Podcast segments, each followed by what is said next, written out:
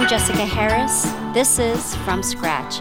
My guest is Tony Fadell, co-founder of Nest Labs, a company that makes smart digital assistants for the home.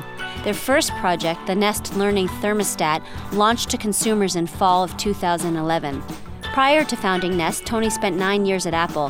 He was the senior vice president of Apple's iPod division, which oversaw the development of the iPod and iPhone. He served as a special advisor to Steve Jobs until late two thousand nine.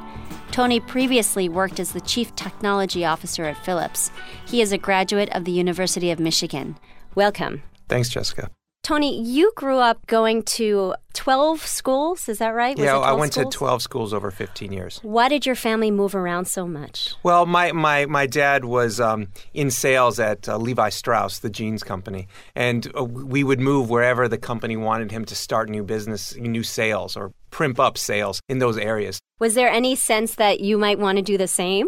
My dad would always encourage me. He was like, I love it. He loves his job. He loves the relationships with the, the, the people that he that he worked with. But at the end of the day, he would say, use your mind. Use your mind. Don't use your hands. Use your mind. Mm-hmm. And luckily, you know, where I am now, I'm using my mind and my hands. From an early age, uh, you had encounters with technology and had a fascination with how things worked. Uh, what are your earliest memories of that? Well, I think my first memory of just, you know, kind of building things and understanding things was through my grandfather. My grandfather would put me in harm's way, so to speak, when I was four or five and say, hey, change this electrical switch. Let's let's build a birdhouse.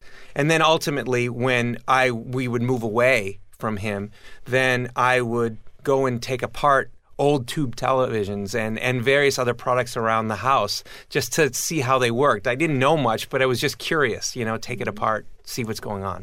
You mentioned your grandfather. Is this your paternal grandfather? Yeah, my mo- my mother's my mother's father. Half your family's from Eastern Europe. Your paternal side is is from Lebanon. Yes. What influence uh, did Lebanon or Russia have in your upbringing, if well, any? Uh, well, food, number one, right? Mm-hmm. So we would have pierogi on one day, and the next day we would have, uh, you know, tabbouleh, and, and it would go back and forth. So holidays were very mixed, uh, you know, both uh, both Christian background families. But they were the both families were fully Americanized at that point. But there were still, you know, those great aunts and uncles that would come and tell the old stories. And, you know, you would have Russian being spoken or Arabic being spoken. Uh, unfortunately, I didn't learn any of those languages. But um, it was just it was just a nice influence. Given that you came from an immigrant uh, family, was there any sense of like just having to hustle uh, and be entrepreneurial at all or pioneering? For me, I just, I always saw my grandfather working, I saw my mother working, my father working all the time. And so that was just a normal thing. You know, when, when we would, uh, on the weekends, we would be cutting the lawns together, right? We would be building something, we'd be repairing something. You were always doing something, fixing a window. When was your first encounter with computers or with the technological world?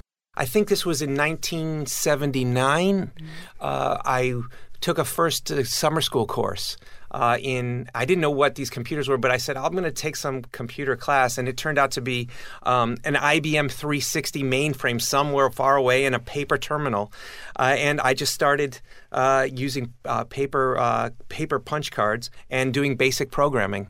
But also my father being in sales and being, he was like an early telecommuter. He Levi's adopted a lot of technology very, very early um, for the salesmen, these remote salesmen. And so he would actually have these terminals that you would put your telephone on top of, and it would you know, he would you would type things to place orders and things. And so I got this kind of sense that things are coming. So your first computer was an Apple two when you were twelve years old. Do you remember how much it was? Oh, absolutely, because actually this is the case where my grandfather um, doubled whatever I made that summer to help me buy a computer. He didn't didn't know what it was, but because he was a, a carpenter and also a superintendent, he knew tools were very, very important to do the next thing. So he saw this as a tool, and he's like, I don't know what it is, but you really want it, so I'm going to go halvesies with you, but you just have to earn all that other money. So I worked incredibly hard that summer. He matched it, and I got a, uh, the Apple two, I think it was about twenty-seven hundred dollars. That was a lot of money back in those days. What did you do with it? Really, for me, I started programming because that was actually a culture. You know, you, you might know of Make Magazine today. Make Magazine, you open it up and you can do all these different hacker-like things. Well, back then, there was Apple Insider and there's some different other um, magazines like that, Insight Magazine. And they actually had programs in there mm. so that you could learn from those programs. I would, I would type them on, type them into the computer and see what they did and dissect them. Mm. And so I was able to literally learn uh, to teach myself programming through those, those, those magazines and books. You were an avid self-starting learner, it, it seems. Uh, how were you as a student in school? Um, I was very good at the things I was interested in. And the other things that bored me, you know, I was not necessarily a great student. I, I only did things that I was very curious in. And so in, in the case of um, computer class, because I had already done computers, I went to computer class. And l- literally in that class, uh, I would try to teach the class. And obviously, that was much the chagrin of the teacher, and lit- at the end of each of those classes, I was almost thrown out every single time. Mm. So, you know, it's uh, let's put it this way, I was not very contained. Another interest of yours was music growing up. Uh, growing up in Detroit, yes. What kind of music, and, and where did that start? Well, I think it first started um, when I was young, probably in second or third grade. We had ne- next-door neighbors in Rochester, New York, and those those neighbors were in, you know, in, in junior high and high school, and I, I don't know why they wanted to hang out with us, but they did, and I would l- I would listen to, you know, uh, bands like Led Zeppelin and Aerosmith back when they were really I- in the day, and I was like, these are wonderful, and and from that I just started learning about music. My family was really not musical, but my brother and I, we just awoke to that. You've worked as a D J from, from time to time. So yeah, it was, it, you know, nothing nothing like you would think of a D J today. Mm-hmm. Um, but uh, no, I would I'd literally um, take my music out and people would go, oh, I like that. Could you play for this party? Could you play for that party? And so I just got to getting bigger and bigger events and, and doing different things for friends. And it was just a hobby for me. I'm Jessica Harris. You're listening to From Scratch. My guest is Tony Fadell, co-founder of Nest Labs, a company that makes smart digital assistants for the home or office. Tony previously worked at Apple, where he oversaw eighteen versions of the iPod and three versions of the iPhone. He served as a special assistant to Steve Jobs until late two thousand nine. You graduated from the University of Michigan, and your first job was at a company called General Magic, which right. was a spin-off of Apple. Yes, right. Absolutely. Um, uh, there were f- a few people who left Apple to create, and Apple was one of the first investors in General Magic, but the founding team were the uh, were the initial engineers and marketers fr- that did the uh, the Macintosh hmm. in nineteen eighty-two, eighty-three, eighty-four. Hmm. So I wanted to go and work with my heroes, the people who really knew how to build computers and the things that I loved. I wanted to go learn from them. And when you left there to join Philips, you had plans for a new generation of hardware devices. How seminal was General Magic in your own development? Well, it, it was...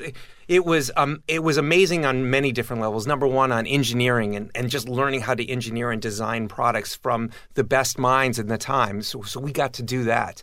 And then I also learned about partnering and how to try to work with companies all around the world. And I was only twenty-one, twenty-two at the time, so I got to learn about how to work with these different companies to try to build a, a technology platform. Then also with marketers like Joanna Hoffman and, and, and people like that who could then tell the message out to consumers and see if we could get them to buy. So I also learned what not to do. Which because was? General Magic yeah. was a it was a, a huge flame out. It tanked. We probably sold, I think, maybe ten thousand devices for a company that had almost a half a billion dollars invested in nineteen ninety-two, ninety-three timeframe. But what? But remember, at General Magic, what we were doing, we were creating what was a precursor to the iPhone, just twenty years ahead of its time. So was the fact that you were too early and that the market wasn't ready for it, was that the major contributor to the company's demise, or what other factors were there? I think, you know, there was a, a, there were too many features, there it was there was too much technology, and there wasn't necessarily a market that could understand it yet because we were so far ahead. And then the internet occurred, mm-hmm. right? All of these came together and it just it, it unraveled very quickly. And so we found a lot of our initial engineers and a lot of our uh, team, they went off to be the founders of eBay mm-hmm. right, and Web T V, and all kinds of other incredible companies all around Silicon Valley.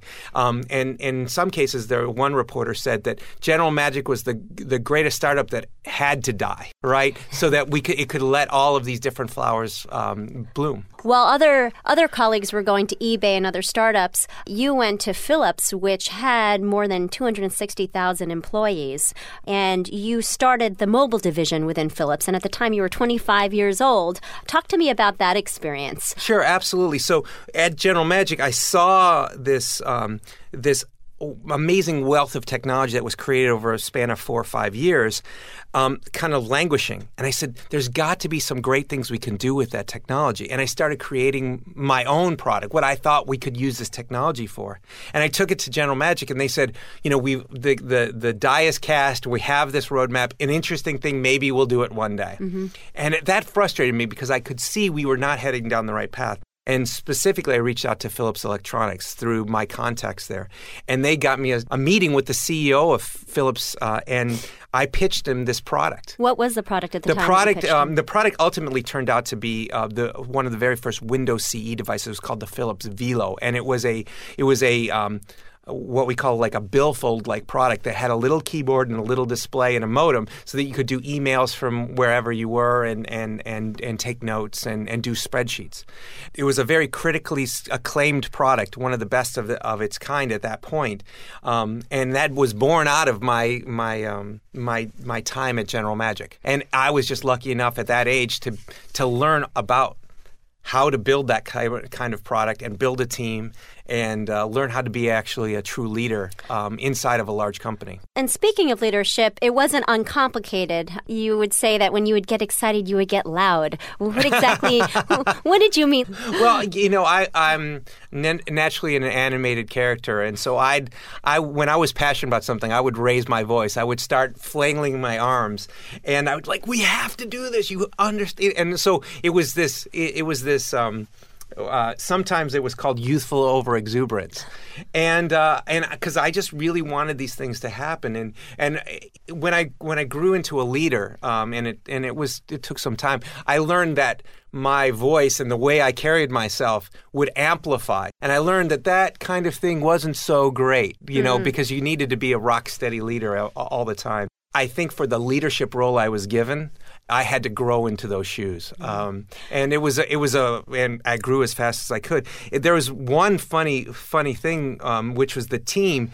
They hung a um, a a big siren and flashing light above my desk, and whenever I was in the office, they would turn on, flip on this siren, and say, "Tony's in the office," and so everyone knew like. Oh! Tony's here. Watch out. Um, but it was all in jest. It was a lot of fun. I'm Jessica Harris. You're listening to From Scratch. My guest is Tony Fadell, co-founder of Nest Labs. We'll hear more from Tony coming up. I'm Jessica Harris. This is From Scratch. My guest is Tony Fadell, co-founder of Nest Labs, which makes the Nest Learning Thermostat. Prior to starting Nest, Tony spent nine years at Apple, where he led the team that built the iPod and the iPhone. He was a special advisor to Steve Jobs until two thousand nine. You finally left Philips and you started your own company called Fuse in nineteen ninety-eight. That's correct. What was the ambition for Fuse? What was the idea uh, behind Fuse? Well, I had seen this digital transition occurring in the home. We were looking at H D T V coming into the home. I had now experienced um, M P threes for the first time. And I thought, and M P three is the digital audio file. And I thought, as the as the world becomes more and more digital inside the home, where are people going to buy these things? And so my I was envisioning creating the Dell of consumer electronics, literally somewhere which you could go online in the internet to buy a home theater system that would be fully configured for you. What was the response from from companies uh, and and from venture capitalists? It's a, it's a great question. So, um, given my track record, I was able to pull uh, in uh, in money from people who trusted that we knew what we were doing. And so we had we were aligned with uh, uh, Samsung at the time. We were uh, I had a few other angel investors, and we got started. And we were doing really well um, in terms of defining the vision, but it was going to take another set of capital to really pull this off. The internet boom was happening. This was ninety-nine, right? No one wanted to do anything with hardware. They're like, hardware? This is crazy. You just want build a service, you know, uh, an internet service. Cheap, easy, ten people. Don't waste your time with this. And I said, no, I think this is really important. And uh, then the internet bubble happened and it burst. And uh, we ended up not having any any any chance to get any money, regardless of whether we were an electron company or an atom company. And so we were languishing. And what was going on in, in your own personal life at the time? Like, uh, uh... So so, uh, so personally, I was, you know, I was working day and night trying to get Fuse off the ground. I, I think I made eighty-five different V C pitches yeah. to try to, to raise the money. Why not try to innovate uh, this product also inside of, of Philips? What was the catalyst for leaving Philips? I think the, the first one was is I just wanted my, my own company. I, I had learned a lot at Philips about we could build anything, but can a company actually sell it? At the end of the day, the people who were entrusted to sell and ma- market it, they didn't understand the product. We had tough time when we said we have a P D A. People are like, well, we don't have a place for P D As in the in the store. Right. We don't know how to sell these things. Mm-hmm. And so Philips decided they'd rather sell T Vs than our stuff. You have a, a very acute um, engineering acumen, but you also seem to have overlaid that with a real uh, business sense as well, uh, which seems unique to have both coexisting. It, it was a learned, it was a learned skill.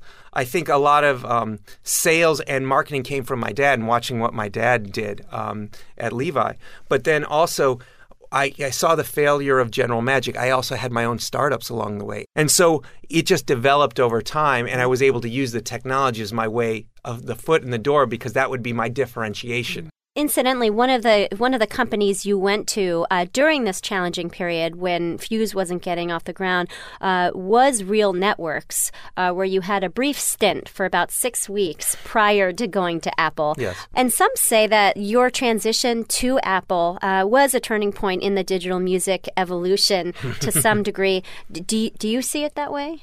Uh Absolutely, absolutely. You know, it's undeniable that the iPod and iTunes, and then the iTunes Music Store, and then obviously became the iTunes Store, have has changed the music business, the video business, and, and movie business. I guess my question is sort of the counterfactual. Had you stayed at Real Networks, would the evolution or revolution taken place? Could it have taken place in Real Networks versus Apple? I think that Apple has some very unique characteristics, being that it touches every part of the consumer experience, hardware, software, now retail. Uh, Real Networks was uh, more of a technology company and more of a software company who was going to partner with hardware companies to get some of these things done. So I think that having the, as we call, whole widget thinking underneath one tent is incredibly important for the rapid evolution that happened, uh, that the iPod and iTunes brought to the, the marketplace. Okay, so um, finally, uh, you, you left Real Networks and you knocked on Apple's door. Uh, and uh, oh, They knocked on my door, actually. Oh, did they? Yeah. How so, did that happen? So while I was at Fuse and we were going through these uh, difficult times, I decided I had to just clear my head for a little while, and I went skiing for a couple of days. And as I'm on a, a, a chairlift uh, in Vail, I, I got a call from John Rubinstein, mm-hmm. who was the senior vice president of of uh, hardware at Apple. And he said, hey, we'd love you to, uh, love to talk to you. We'd think about you as a consultant to come and work on this new idea we have. And lo and behold, that ultimately, you know, six weeks later, I created the the initial model and the all the block diagrams and, and spreadsheets and all the things necessary to justify this product. Um, being that ultimately, the, the iPod. Being the iPod that ultimately then, you know, uh, ten months later shipped to the world. It's been said that you are the godfather of the iPod or the father of the iPod, or what, what would you call yourself? I, and I know I, you're going to say it's a whole team of people, but what would you tell your kids? I, I, I would say that I was a major force in making it a reality, but it took a team of people all around me to do so. But um, I was very passionate. I'm passionate about music. I was passionate and still am about portable products. And so it wasn't just, uh, and, and Apple wanted to get something new out. So it was the environment, it was the people, um, and uh, and it was myself really all driving ahead saying, we need to make this happen. So when you did get the call from John Rubinstein, uh, where was Apple at that moment in terms of creating the iPod? Were they far along in saying, okay, we, we want a, a personal device for music, or is that where you came in? So, so as it was described to me at the time, was that iTunes had just shipped about two months earlier, and iTunes was a phenomenal um, you know, music player, but it only worked on a Macintosh. And you could rip your C Ds and, and play them back and create C Ds on it. But they wanted to bring that music onto a Uh, you know, a Walkman-like product. So they said that was the that was the frame. Now, what could you do given this context? Why don't you work with Jeff Robin and figure out what could be built?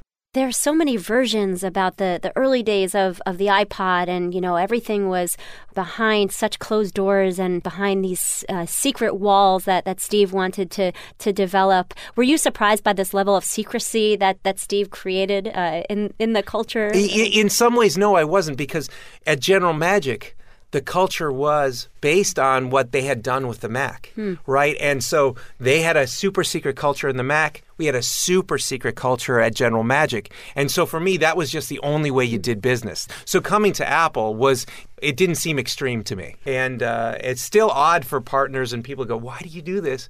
But at the end of the day, I believe it is the right way to get things done.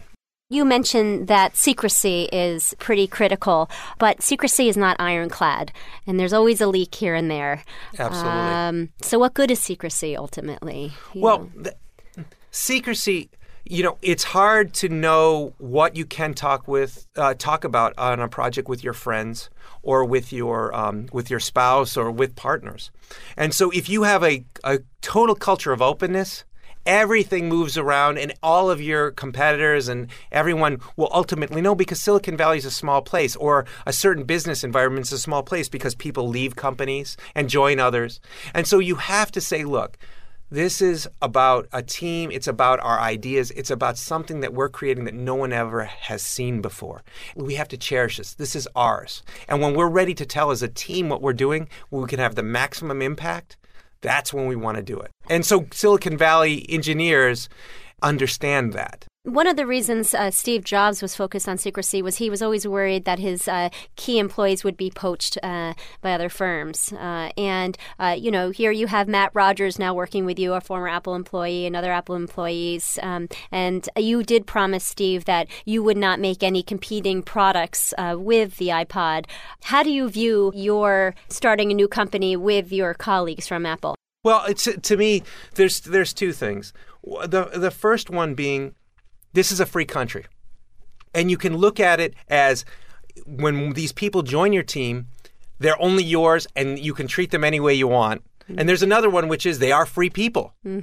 and they can they can choose at will to join any company they want, and it's based on what the company can do for them and what they can do for the company, and it's it, it's a give and take. So my my belief, after seeing both sides of this, is that I like the freedom is king, and it's up to the company and its culture to continue to retain those people. We will pay you competitive rates, but not ungodly rates. We are going to make sure that you have a, one of the coolest products that you could possibly wor- be working on. You know, this anti-poaching thing and all that other stuff. I just, I just don't think that's that's the right thing to do.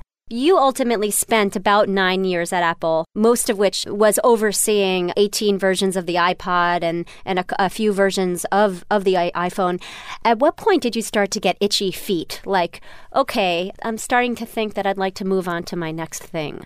Well, doing eighteen generations of iPods is a lot of iPods. Um, but, you know, my wife also worked at Apple, and she worked for Steve. And so the two of us were really, really, uh, you know, on a treadmill, just working all the time, working all the time. And um, ultimately, we had kids. We had two boys, and they were, you know, just born and and uh, one, and one year old. And we were looking at each other and going, we're never going to be able to buy this time back. So let's go and and, and focus on them, focus on the family, and then we'll figure out what's next after that. How long after you, you started working at Apple uh, did you uh, get married to Danielle Lampert, who yeah, is yeah, your wife? Yes. Um, so my wife and I met uh, about a year after I, I started at Apple, and um, and then we were married uh, eight months after after we met. I'm Jessica Harris. You're listening to From Scratch. My guest is the co-founder of Nest Labs, a company that makes smart digital assistants for the home and the office, including the Nest thermostat, which is their first product that they launched to consumers in fall two thousand eleven. How did the idea for Nest originate? Oh, well, my wife and I, we we love the Lake Tahoe area, and so we decided that we were going to build a green home in, in Lake Tahoe, uh, hopefully the, the greenest home that we knew of, as well as the most connected home.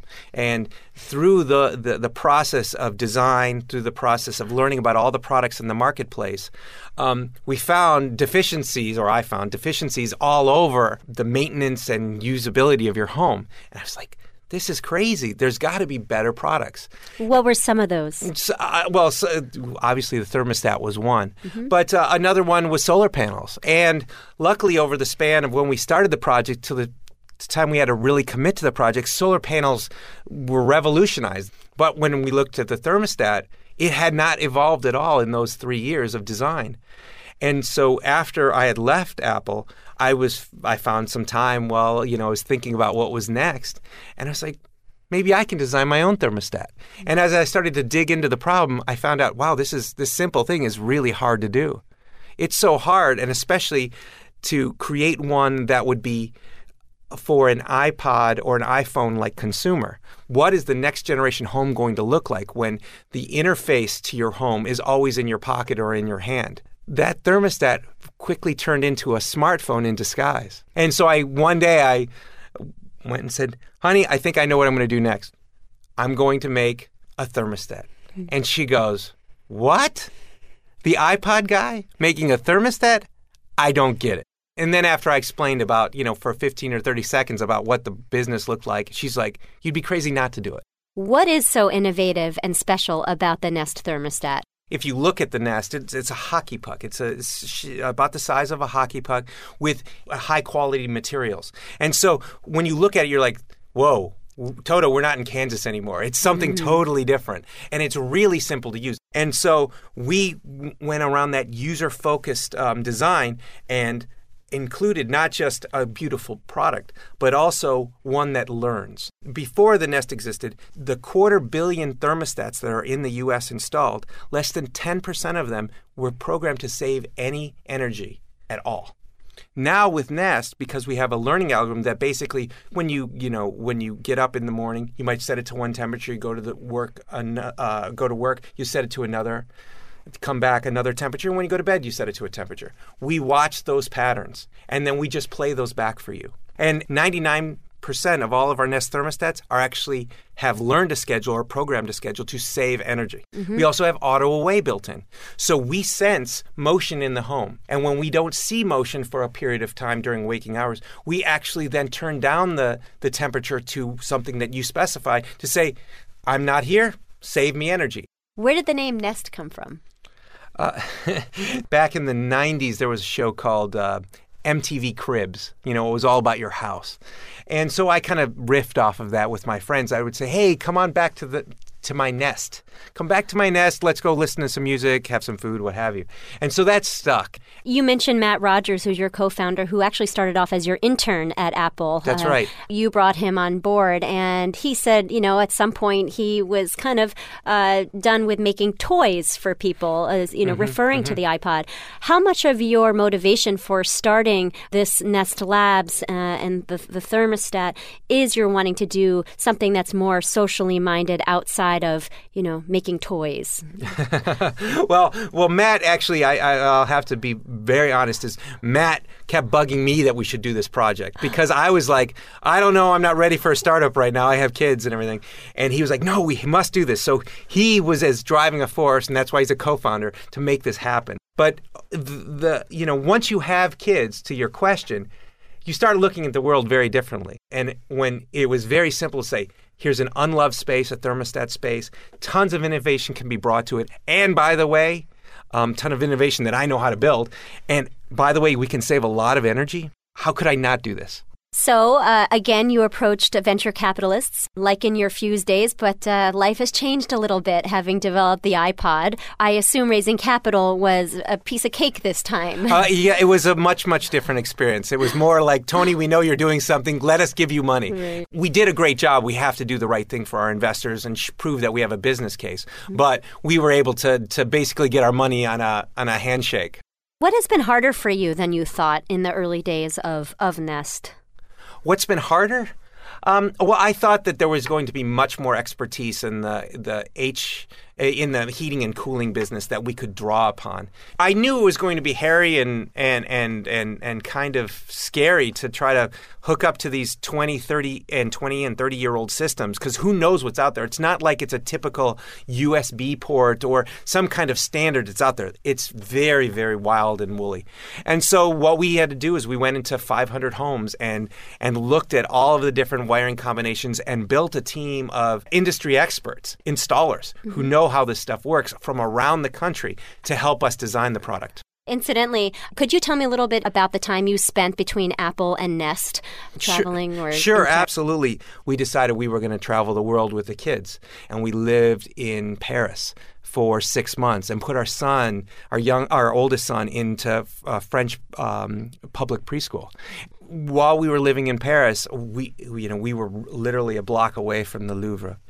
Every time I'd go, I'd get inspired and learn about more artists. And I f- saw that they had different periods of their life, you know, Picasso's green period, Picasso's blue period, what have you. And they took some time off and they went and re-energized themselves and did something different. And so I was looking at and mapping it onto my own life, going, what am I going to do next? And this is where, you know, I'm sitting on a bridge and I'm looking at the Louvre and I'm thinking of this thermostat idea. Mm-hmm. And I was like, I don't know if I'm ever going to have a better idea. Let's make this happen. That's when I called up Matt. We, yeah. we moved on from there. Did you become uber focused on, well, what thermostats did they have at the Louvre when you were walking around? Uh, once you tune into a device that you've ignored for years and years and years, now you start looking. I see one here and I see one there. It just shakes me every time and I go, yes, ours is better. You see the light, the world in a whole new set of eyes. It's like when you become pregnant, all of a sudden everybody around you is pregnant. Exactly. I never saw kids before until I have kids. Thank you very much for joining us. Thank you. Thank you, Jessica. My guest has been Tony Fadell, co-founder of Nest Labs. Coming up, we'll meet Berta González Nieves, co-founder of Casa Dragones. I'm Jessica Harris. This is From Scratch.